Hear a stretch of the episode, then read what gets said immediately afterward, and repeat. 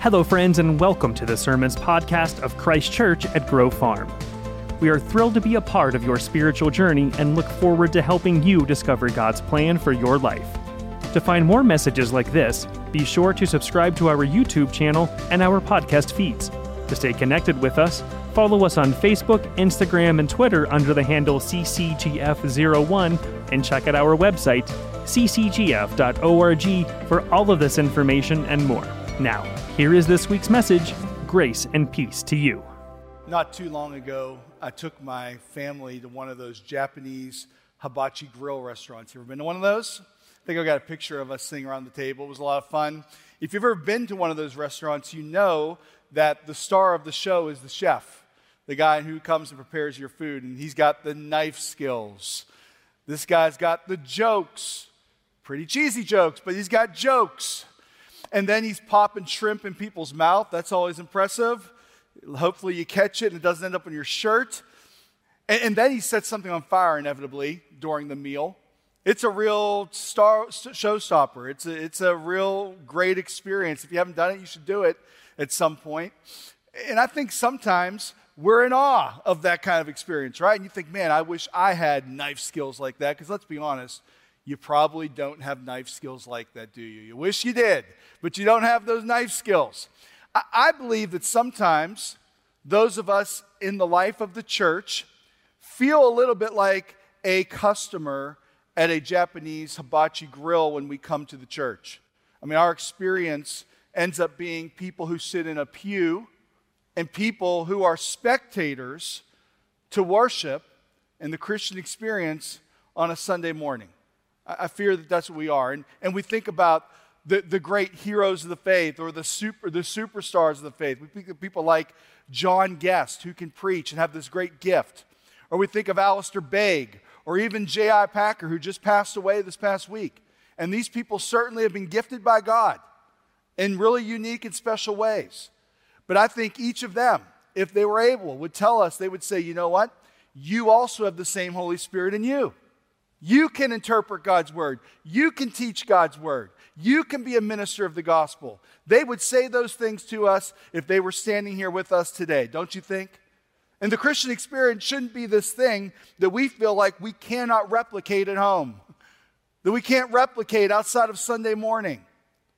It should be something that's personal and application for us. So, this series, Unpacked, is all about equipping those of you who are listening, and by the way, if you're listening at home, we're so glad you're engaging with us.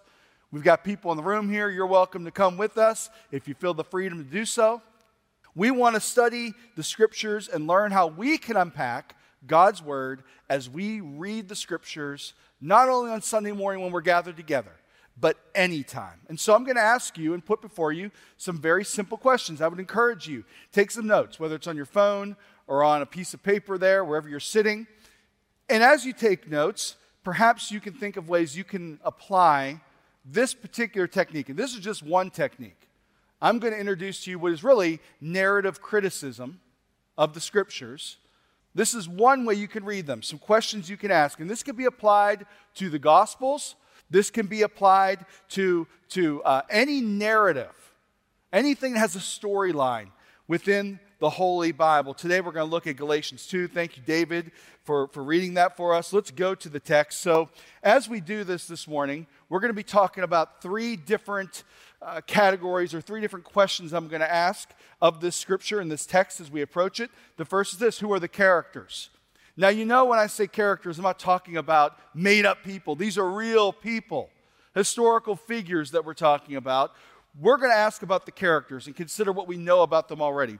We're also going to look at some themes that might emerge. One question you can ask when you're reading the scriptures is this What themes are present in this passage? And then finally, and I think this is really important, it's really critical whenever we read the scriptures to ask this question What is the purpose of this passage? Whether it's one verse, many verses, what is the purpose? In other words, what's the main idea? What's the point of this verse or this, this group of verses we're reading? This is the narrative criticism that we're going to be looking at. We're going to look at Ephesians 2 through this way. Let's start by talking about the people, the characters who are part of this story. So, as you heard Pastor David read, you certainly may have picked up that the guy Paul, that we talk about a lot, the Apostle Paul, is a main figure in this passage. Paul, of course, was born and raised a Jew. Born and raised a Jew. And Paul became an expert in the law. He was, he was a high priest. Well, all that changed in the book of Acts we read about in Acts 9 his experience on Damascus Road. Do you remember this? If you don't, this is one of those passages to go back to in the week. I think you'll find it amazing. On the road to Damascus, Paul, the high priest, was literally knocked off his high horse, so to speak. And he was blinded by the light. And within this light, he encountered the resurrected Jesus Christ. Incredible experience, powerful experience, of course, transformative experience. This changed Paul. So, Paul, the high priest, became Paul, the apostle. This guy became someone who was specifically the apostle to the Gentiles. He was apostle to the non Jewish people. And as we're reading this passage, we're catching up with Paul, and he is writing to us from a place called Antioch. This is very, very important to the early church and to the New Testament. He is in Antioch, and in Antioch, which is, by the way, modern day Turkey. We find this port city. Antioch in ancient times was a port city, and goods were distributed to places throughout the ancient world from this port city. And here's the cool thing about that it wasn't just handmade goods or precious materials that were distributed from Antioch. You know what else was distributed from Antioch? Christianity. Christianity was sent to the ancient world through the ancient port of Antioch. In fact, believers were called for the very first time Christians at Antioch. Antioch is really important. So, Paul is coming to us from Antioch. He's the apostle to the Gentiles, an important figure in this passage. As you read again, you start to ask, What do I know about Paul? And this is a good way to help process the text that you're reading, in this case, Ephesians 2. The next character or person that we see in this passage is a man who's referred to as Cephas in this passage. His given name was Simon. But we're going to talk about this in a moment. He had an experience where Jesus renamed him, gave him a new name. And his new name was Peter. We all know Peter. Peter. You know, Peter actually comes from the word Cephas. Cephas, as he's referred to in this passage, is an Aramaic word. And you know what it means? Stone or pebble. You may have heard that Peter was the rock, right? Well, Peter is a Greek word, Petros, and that's where we get our name Peter.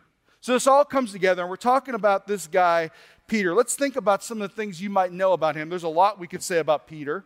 First of all, you know, we read in Matthew 16 about the great confession that he made. Jesus huddled up his disciples. He asked them this really big question. He said, Who do people say I am? And Peter raised his hand. He's the first one to speak out, and he says, You are the Christ, the Son of the living God. And Jesus says, Attaboy, Simon, I'm going to give you a new name. This is my paraphrase, by the way. He says, I'm going to give you a new name. And your new name is Cephas, rock.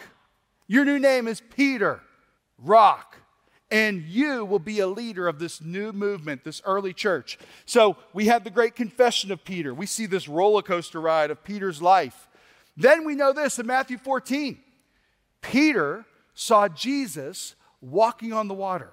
Oh, when this happened, the disciples thought that they had seen a ghost. But eventually they realized it was Jesus. And what does Peter do? He says, Lord, if it's you, call me out. I want to walk on the water.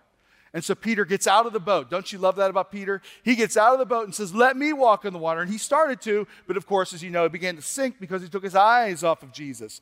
In Matthew 26, we see a really uh, formative moment in the life of Peter.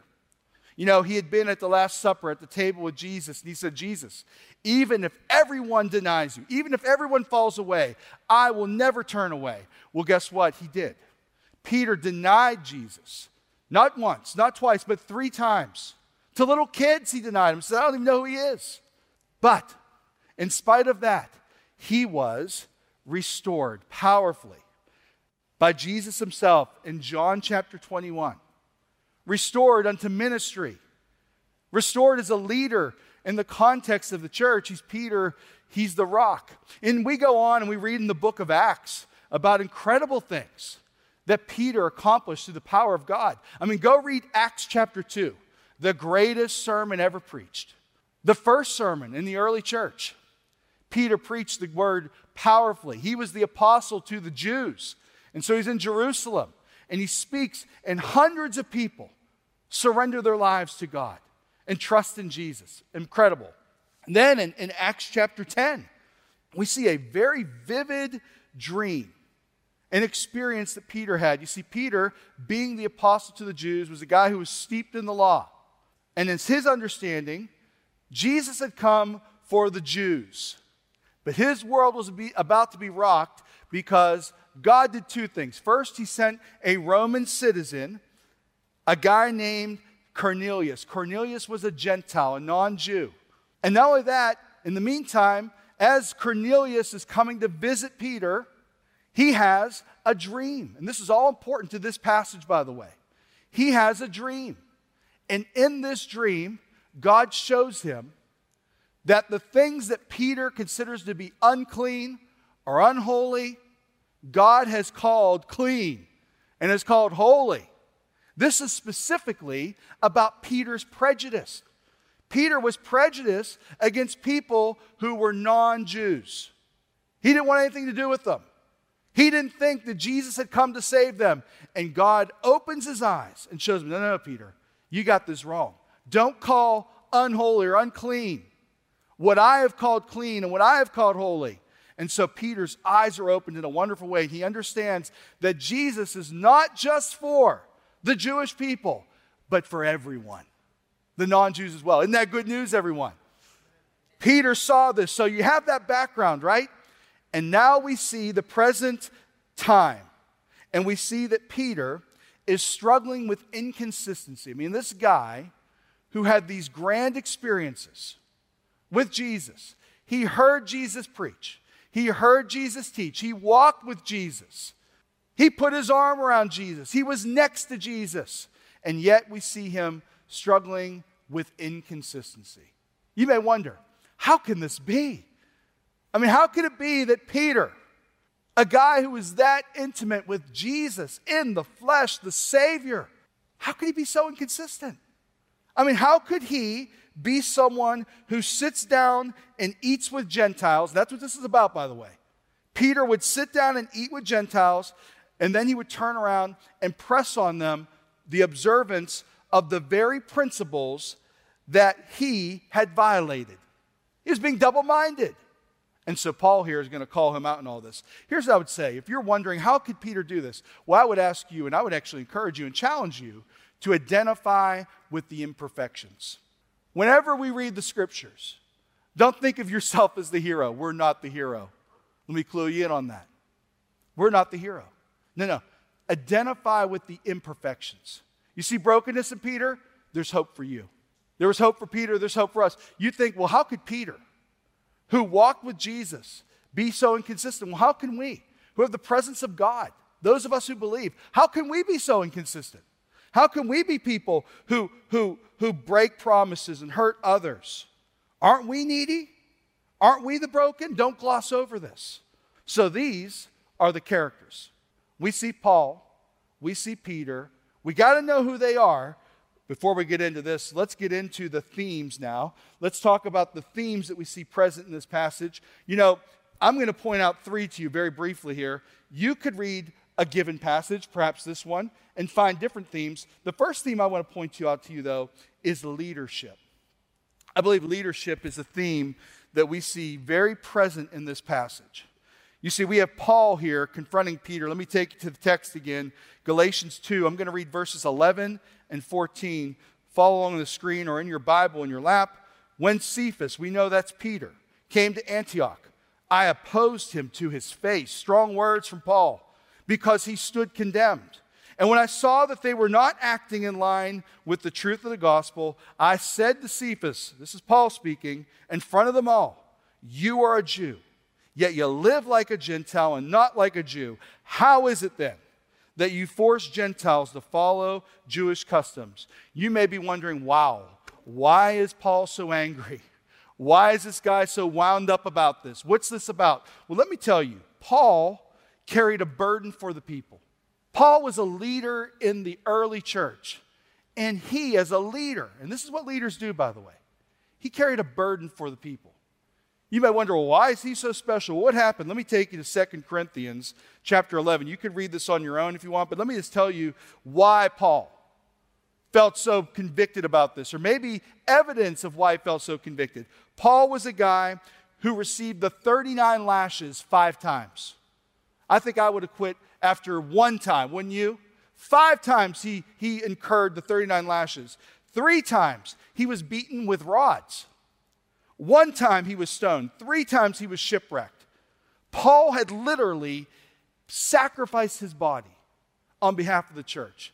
He met this resurrected Christ. And he was a leader in the church. And so Paul took all this very personally. Paul carried a burden for the people of God. And because of that, you know what he was willing to do? Confront. Even Peter, even a guy who was a leader of the church and respected, he was willing to confront things because Paul carried a burden for the people. And he wouldn't do it any other way. He was willing to hold people accountable. He was willing to do this, preach the truth in love. And so, how about us? I mean, I would say this you are a leader in some capacity. You're a leader of your household, you're a leader in your community, you're a leader in your school, young people. You are a leader in some capacity. And how are you leading? Let me tell you this leaders carry a burden for their people. Leaders carry a burden for their people. So wherever you are, as a leader, carry a burden for the people. That might mean that you need, might need to confront some things in love. Keep this in mind. So that's one of the themes we see. I could camp out there and talk about that for a while. Let's look at another theme, though. Another theme that you see emerge in this passage is fear. Let me show it to you here. Read verse 12 of Galatians 2. For before certain men came from James, Peter used to eat with the Gentiles. But when they arrived, he began to draw back and separate himself from the Gentiles because why? He was afraid of those who belonged to the circumcision group. You might remember this from a couple of weeks ago when I preached out of Galatians 5 that there was this group of Judaizers who were going to the new converts in Galatia and they were saying, Listen, great, we're happy you believe in Jesus. You got to be circumcised, you got to follow the law. They were trying to press these on those people. And now Peter's interacting with those people, and Peter's freedom is being threatened by his fear. Peter is afraid of the circumcision group. He's afraid of this the group of Judaizers. Why? Because he's people pleasing. Peter is serving and acting like a people pleaser. Do any of you identify with that? You ever felt yourself struggling to be a people pleaser? Are you maybe someone who's struggling with that? Let me show you Proverbs 29 25. Fearing people is a dangerous trap. How about that? That's what the Bible says very clearly. Fearing people is a dangerous trap, but trusting the Lord means safety. Is your freedom being threatened by your fear? Are you afraid of what your family might think if they know that you follow Christ? Unwilling to speak up? Are you afraid that they might think, What? You believe that? Are you afraid of what your coworkers or what your friends might see, say or your neighbors if you were to testify to God's work in your life? Are you allowing fear to stop you from living freely in Christ? Listen, throw off fear and live in the freedom of Jesus. Throw off fear. Peter was being afraid here. So we see that theme in the passage. There's one more theme I want to point out to you, and that's the theme of hypocrisy. I could show you where we could see this. And again, I'm simply reading the passage and saying, Lord, show me what themes that are here. What themes are there? And you see sometimes the words pop out to you in the scriptures, like this one. This is from Galatians 2 13. The other Jews joined him, joined Peter in his hypocrisy, so that by their hypocrisy, even Barnabas, who has a very good reputation in the New Testament, was led astray. You see what happened? Peter, being a leader, is leading other people away from the freedom that we have in Christ.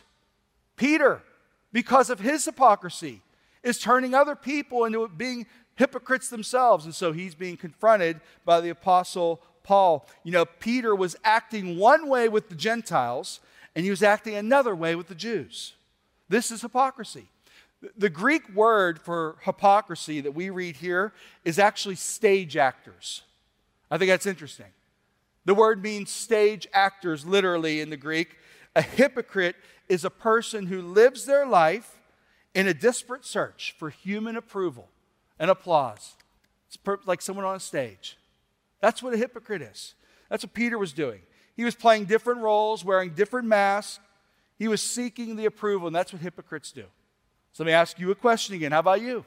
I mean, how are you seeking approval? Who are you seeking approval from?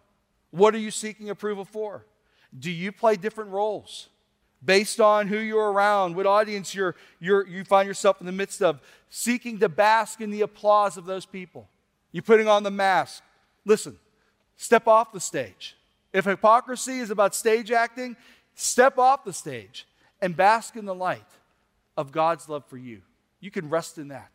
You don't need to play a role for anyone because God has met, God will meet your greatest need of acceptance and approval through His love through Christ for us. You could step off that stage. You have His approval. Those are some of the themes you see. I would love to hear if you find more in Galatians 2. As you read a passage, you can ask, Who are the people? What do I know about them? You could ask, you'd say, Okay, what are the themes I see in this passage? But then there's a really important question that we might, must ask whenever we read a verse or whenever we read a passage of any length, and that's this What is the purpose? What's the main idea? What's the big idea? What point is this passage, is this verse trying to make? What is the purpose? I want to suggest to you what the purpose of this passage is. I believe we find it in verses 15 and 16 of Galatians 2. Go there with me. We who are Jews by birth and not sinful Gentiles know that a person is not justified by the works of the law but by faith in Jesus Christ. So we too have put our faith in Christ Jesus that we may be justified by faith in Christ and not by works of the law, because by the works of the law, no one, no one will be justified. I want to suggest to us that the purpose of this passage is this to teach us about justification. That is the great purpose of this passage. You know, justification is a legal term uh, in its spirit, a story might help here to help us understand this word justification. So, uh, about a year or two ago, I was traveling through a little country town. And as I was traveling through this little country town, I found myself on my way to deliver some Bibles to some kids who didn't have Bibles. I had cases of Bibles in the back of my car. And uh, I guess I was excited. I was going a little bit too fast. And so, wouldn't you know it, I saw the, the one of the, uh, the, the, this little town's finest turn on their blue lights behind me and pull me over. So I rolled down the window, and before I hand my registration and my license, I said, Listen, officer, I am actually in your town to deliver these Bibles. You see those Bibles back there? I've got cases of Bibles. Come on, give me a break. You're going to give me a ticket? I basically said that, and he said, Well, that's a nice story. Here's your ticket. And he said, if you want to fight it, you can feel free to show up in court on this date. So I said, I'm going to fight it. I was delivering Bibles. I wasn't going that much over the speed limit. And so I showed up for my day in court. When I showed up, the courthouse of this little town had 200 people standing outside of it. This is a money making effort on the behalf of this community. And so all these people are showing up to contest the tickets they've received. It came for my turn to stand before the judge, and it was very quick. And basically, there was this deal that we cut, right? That if I paid a certain amount, they would expunge the, the, uh, the uh, points from my record, the citation from my record. And that seemed like a, a, good, a good deal for me and probably for them too. But what if it had turned out different that day? What if, when I stood before the judge, something different happened? What if I didn't just pay a fine and we made this deal? What if the judge would have said, you know what, Craig Geargo, you're guilty? You're guilty. You know it. You, you were going too fast. You broke the law. And what if the judge were to say, But I'm not going to declare you guilty? I'm not going to declare you guilty, even though we all know you're guilty, not because you're a good driver. I'm not going to do this because you paid a fine.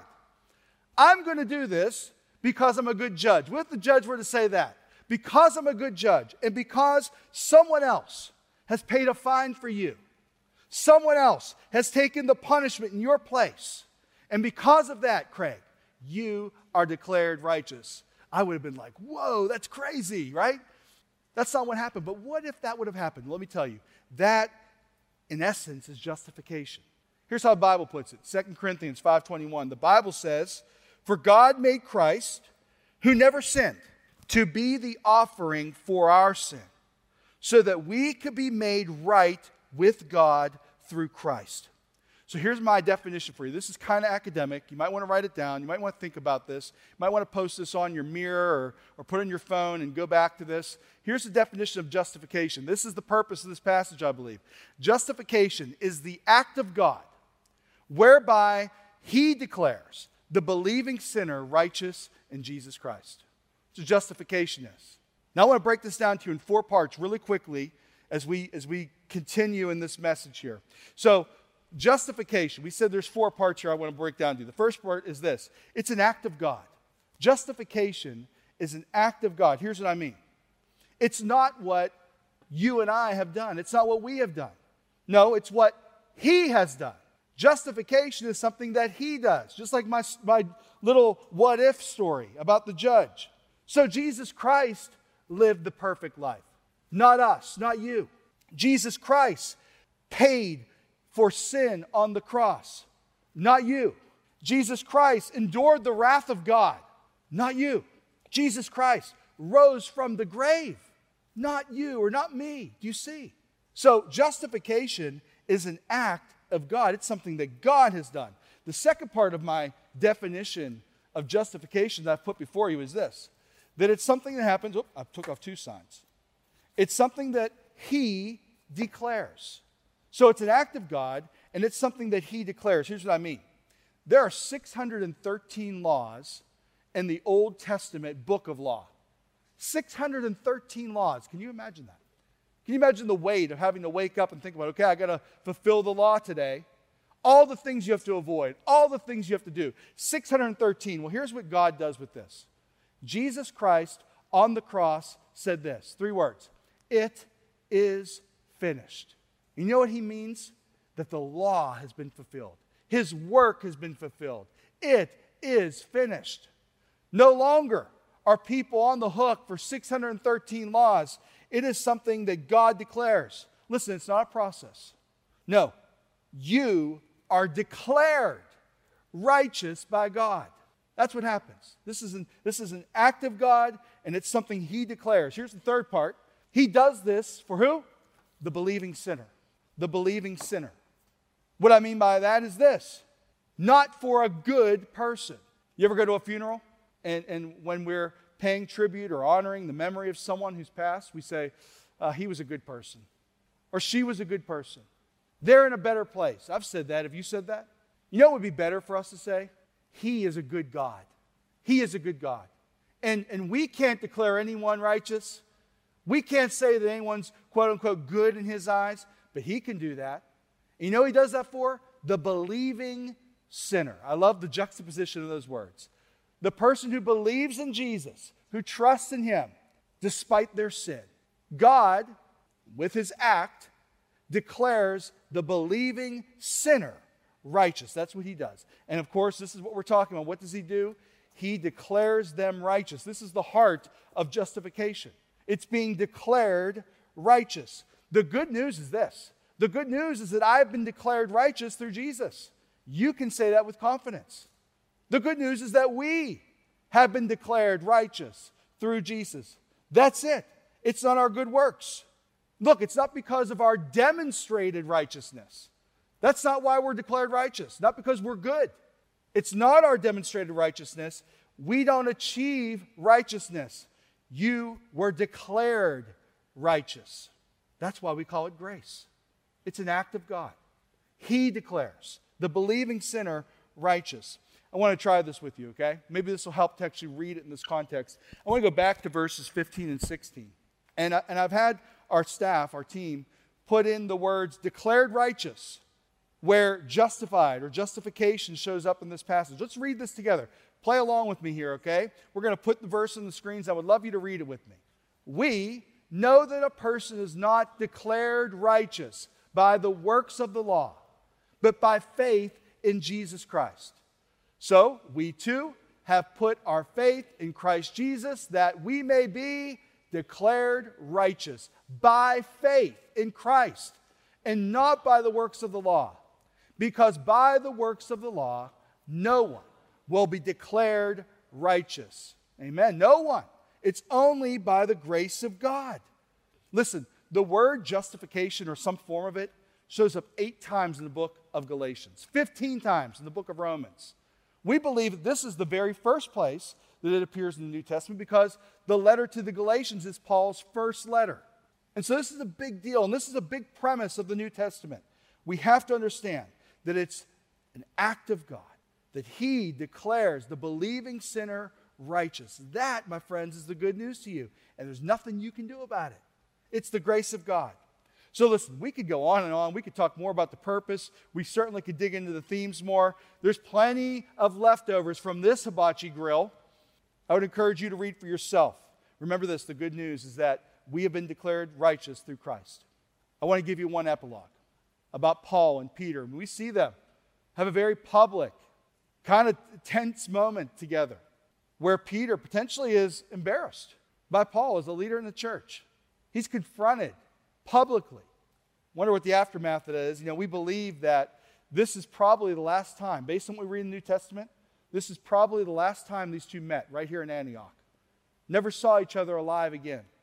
But yet, we read this from Peter. In 2 Peter chapter 3, verses 15 and 16. Let me read you a little bit of this. You know, you wonder what happened in their relationship. They didn't see each other anymore. Well, listen to what Peter says subsequent to all of this. He says, Bear in mind that our Lord's patience means salvation, just as our dear brother Paul also wrote you with the wisdom that God gave him. I love this. He writes the same way in all his letters, speaking in them of these matters. His letters contain some things that are hard to understand. Dot, dot, dot, dot, dot. I love that he gave a shout out, essentially. Peter did to Paul after all of this and said, He's our dearly beloved brother. And that's important. You know why? It's a good thing. Because ecclesiastical tradition tells us this that these two guys, Peter and Paul, were tried and condemned in Rome together. And they were also executed on the very same day, June 29th. Peter was crucified, Paul was beheaded. Think about that. You talk about having a burden for the people, you talk about owning what you believe. These guys carried it out all the way to the end. They saw it all the way through. They paid the ultimate price. They did that. In fact, there's a quote that I read that was powerful to me. Their martyr blood, thus mingled, is still a fountain of life to the church of God. Do you see it? So important. Here's what Paul says at the end of Galatians 2. You heard it earlier. Let me read it again. Through the law, I died to the law, so that I might live for God. I have been crucified with Christ, and I no longer live but Christ lives in me. The life I now live in the body, I live by faith in the Son of God who loved me and gave himself for me. Look, Paul surrendered his life to Christ 100%. Do you see it? He gave himself fully. Well, how about you? How about me? How about us? Have you ever surrendered your life to Christ? Have you ever? Have you ever put your faith in Jesus? Have you been justified, declared righteous, not by your good works, but by faith. Have you? Look, this is the perfect time to say, Jesus, I want to be declared righteous. Lord, I come to you in faith. I believe. I'm a sinner. I believe. Lord, would you declare me righteous through the life of Jesus? It's that simple. Or how about this? Have you maybe had a long time lapse since you were declared righteous by Jesus? Since that time when you first believed? Is that you? This is a fresh opportunity for you to say, I have been crucified with Christ. God, I'm going all in, 100%. This world needs to know you, and I'll put my yes on the table, and I'll go all in. I'm, not, I'm done with hypocrisy. I'm done with fear. I'm done hiding in the shadows. I want to be a leader. I want to share about the life of Christ. I'm all in. This is a fresh opportunity for you to do that. It's an opportunity for you to simply say, God, thank you that you have declared me righteous through the life of Christ, that I'm justified through faith and faith alone. Well, listen, I want to give you an opportunity through prayer right now to go to God and say, God, thank you for justifying us. declaring us righteous through Jesus. And I think we can even turn to verse 20 and make this our prayer. Would you bow your head? We'll give you an opportunity to talk to God. Oh Lord, we thank you for Paul and Peter. What an example, Lord. What leadership they provided. They went all in. They gave their lives. They paid the ultimate sacrifice. They carried a burden because of the call of Jesus on their lives. We stand in their shadows, we stand in their shoulders, God. Thank you. And Lord, as we come before you this morning, it's our desire to surrender our lives to you. Lord, if there's someone in here has never given their lives to you, Lord, this is their chance to say, God, I desire to be declared righteous through Christ, in Christ alone. You're at home, it's as simple as you saying that. Oh Lord, I believe in Jesus. I believe He's the Son of God. I believe He died to pay for sin. I believe He rose again. And I believe that through Him and Him alone, we can be declared righteous, and we're justified, made right through Him, Jesus Christ. Lord, for my friends here who have been following Christ for a long time, this is a fresh opportunity to say, I'm 100% in. Just like Paul. I have been crucified with Christ. The life I live in this body, I live by faith in Him who loved me and gave Himself for me. It's the opportunity, Lord, to say that again. It's the chance to say, God, thank you for declaring us righteous through Christ and Christ alone. Oh God, help us to live for you. Thank you so much for declaring us righteous through Christ. Oh God, we love you. Hear us as we sing these songs of grateful hearts. We pray in Jesus' name. Amen.